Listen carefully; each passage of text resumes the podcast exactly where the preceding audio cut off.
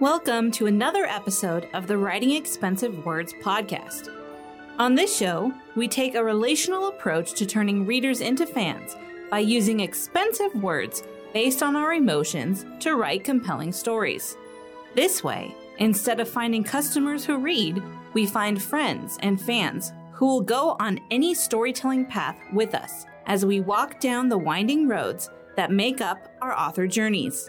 Get ready to learn more about writing the story of your heart right now on Writing Expensive Words.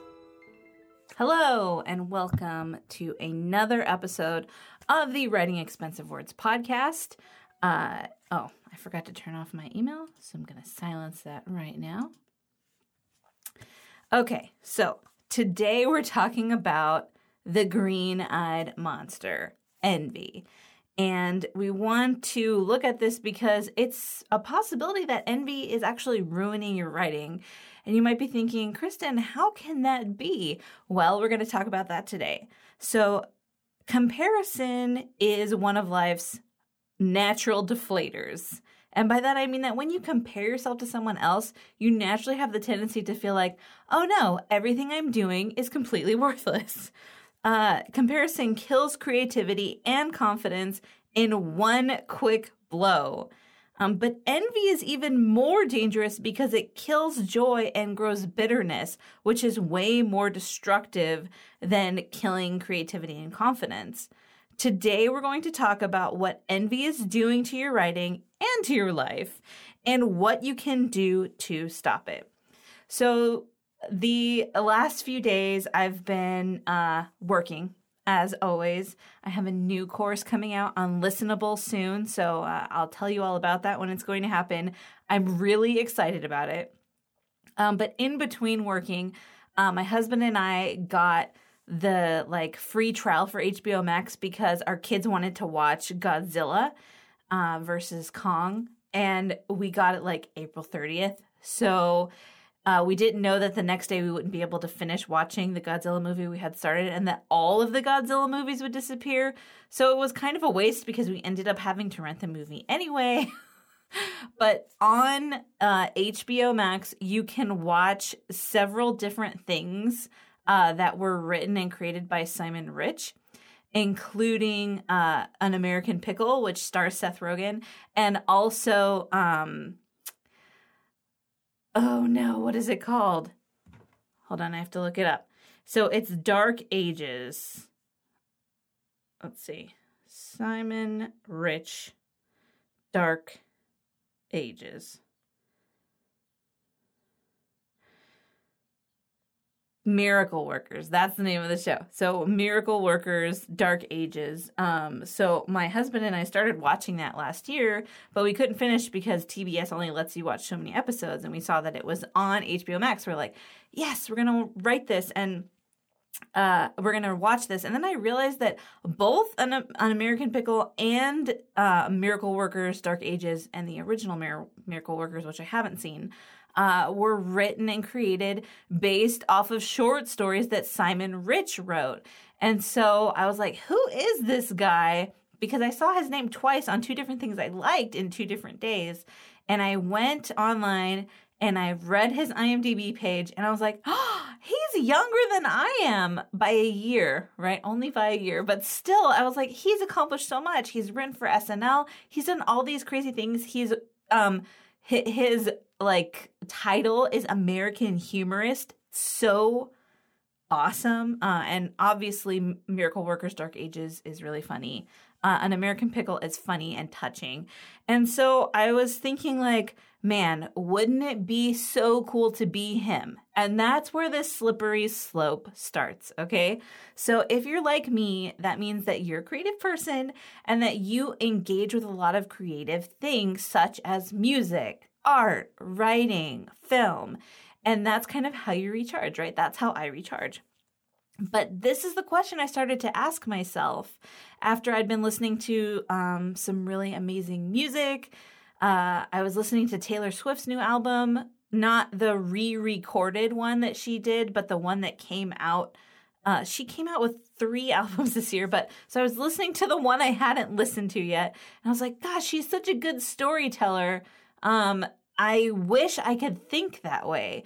And so I went down the slippery slope of thinking, you know, there are so many people I admire, but do I really want to be them? And that's where envy comes in. So, uh, this is the question that I had to ask myself. This is a question that will serve you well if you think about it and ponder how it applies to you. Can you enjoy music, art, books, or films, whatever medium is your favorite, without wishing you were the person who created it? If not, so think about that. Can you do it? Because if not, envy is hurting you and all of your creative endeavors. How? Because the simple truth is there's only one you. You are the only one who can write the stories the way you do. Simon Rich is the only one who can write Miracle Workers or who could have written the story that inspired an American pickle. Uh, these are all things that he can do, and I'm not him. I'm not an American humorist. But I can write other things and I can create other art but if I can't enjoy art at all without feeling sad or bitter or jealous, then I have a problem because I'm not going to create productive art. I'm not going to be able to use my personal power in a productive way when I have all these destructive thoughts coming into my head all of the time. And so if you're on the path where you can't enjoy like i'm not saying that every time you look at art you feel jealous but once in a while you look at the the thing or you listen to the thing and you're like why can't i be the one making this then it's time to re-examine your relationship with the art around you and with your own art so the problem that comes in when you're having these types of thoughts is that you're not understanding how valuable you are and you're using envy like a vacuum to create emptiness in yourself. And so comparison stops us from creating. But what envy does is when we're trying to create, it sucks out all that creativity because we're like, oh, if I could just be like Simon Rich. Oh, if I could just be like Claudia Gray.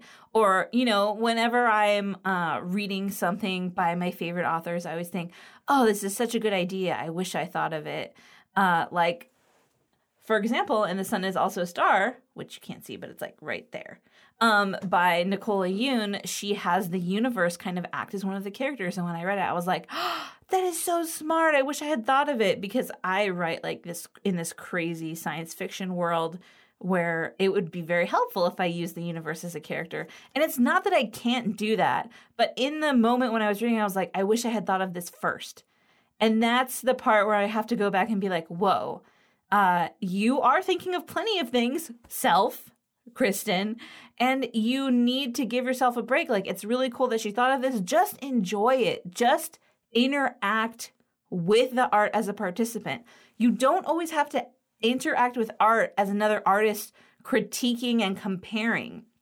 That sucks the joy right out of it. And that also, like I said, acts as a vacuum. Envy acts as a vacuum to suck out all the potential creativity you could get from being inspired by another piece of art. I'm not saying copy someone else, right? I'm saying you get inspired by interacting with other art, with other writing. And so that is why I want you to start thinking about this because I found myself thinking, oh, I'm never to do anything. I wish I could be as smart as they are. I wish I could be as funny as they are, and I'm not. And you know, like, okay, honestly, humor is really hard for me to write. I'm working on it, but it's not something that comes naturally to me. To some people, they are able to be naturally funny. Like my husband, he is funny without trying, although he also takes more risks. He's willing to be uncomfortable to try to get the laugh. So he risks more jokes than I do, I feel like. Um, but he you know, he naturally thinks, what's the funny thing? My son is like that. He's only eight and he will try all these different things. And when he notices that something makes you laugh, he's going to double down on that. He's willing to be uncomfortable, but he's also always thinking, how can I make that person's day better? How can I make them laugh? And I don't naturally think that way. To write humor into my books for me, it's kind of like a last step where I'm like going through and I'm like, uh, I need to write something funny. And I got my um, manuscript back for Nia is old school for my sensitivity reader. And she's like, I laughed out loud at this point. I'm like, yes, because I worked hard for that laugh. But you know what? I I'm good at other things uh, writing with deep emotions comes naturally to me. That's why I do this podcast. That's why I teach other people how to write using expensive words based on their own emotions. So, you know what? That's what I have going for me. And it's okay to say, I'm good at this. I'm not so good at this other thing. And to acknowledge that and to move forward and to be able to enjoy film and storytelling and books uh, from a perspective of this is a really good story. I'm going to enjoy it as an observer. I don't have to compare myself to it. I don't have to be jealous, be envious of the person who created it because that's not actually going to help me. That is going to suck all my creative energy away. Um, on HBO Max, leading back to that whole thing, you can watch all of the. Um, oh man, I'm going to say it wrong you can watch all of the films by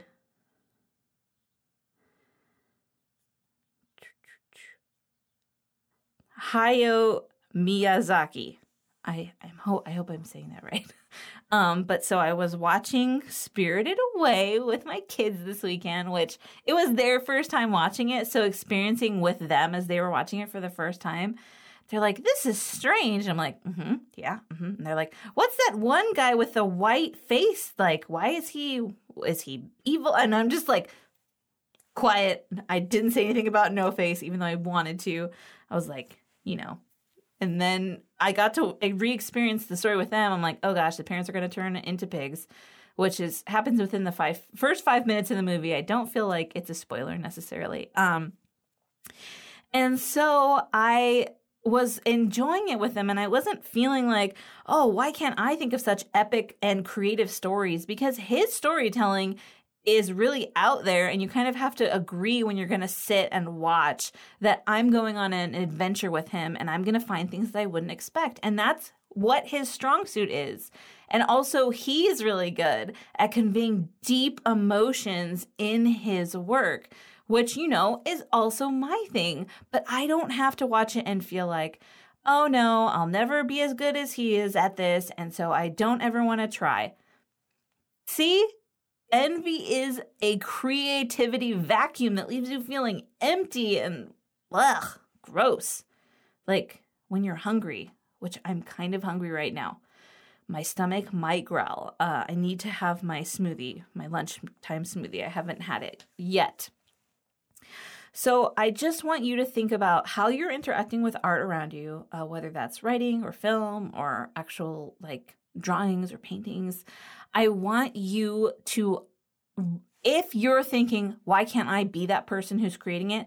I want you to notice it and I want you to stop and think and realize that you don't have to put yourself in that position. You can ingest art and then you can put out art and you don't have to marry those two things together and compare those things and be envious because your art is still valid whether or not it receives the same kind of acclaim as the other art you're interacting with as a viewer as a listener.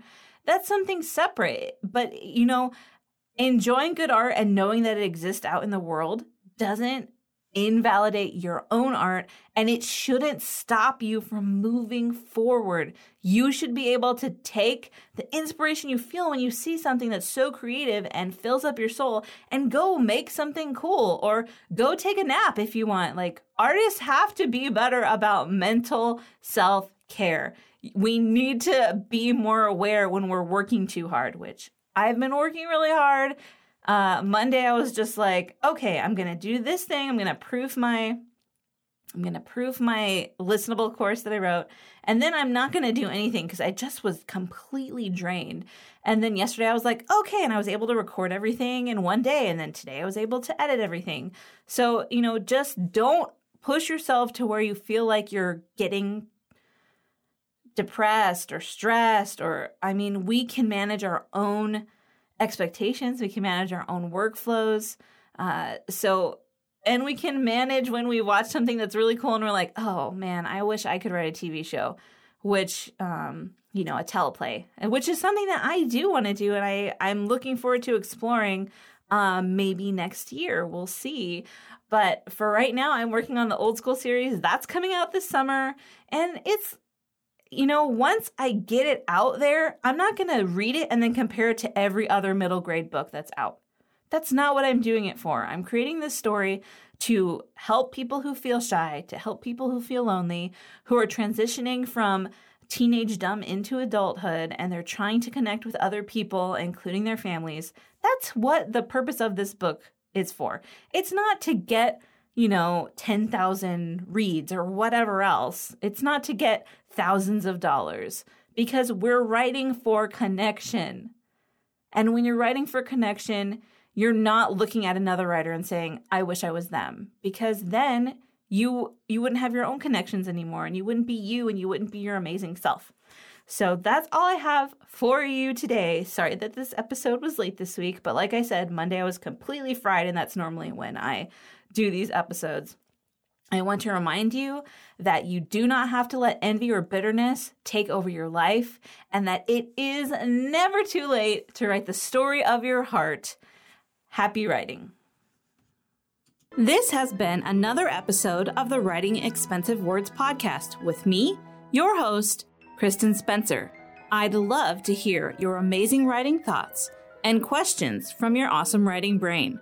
You can find me on Instagram at kristen.n.spencer or at literary symmetry.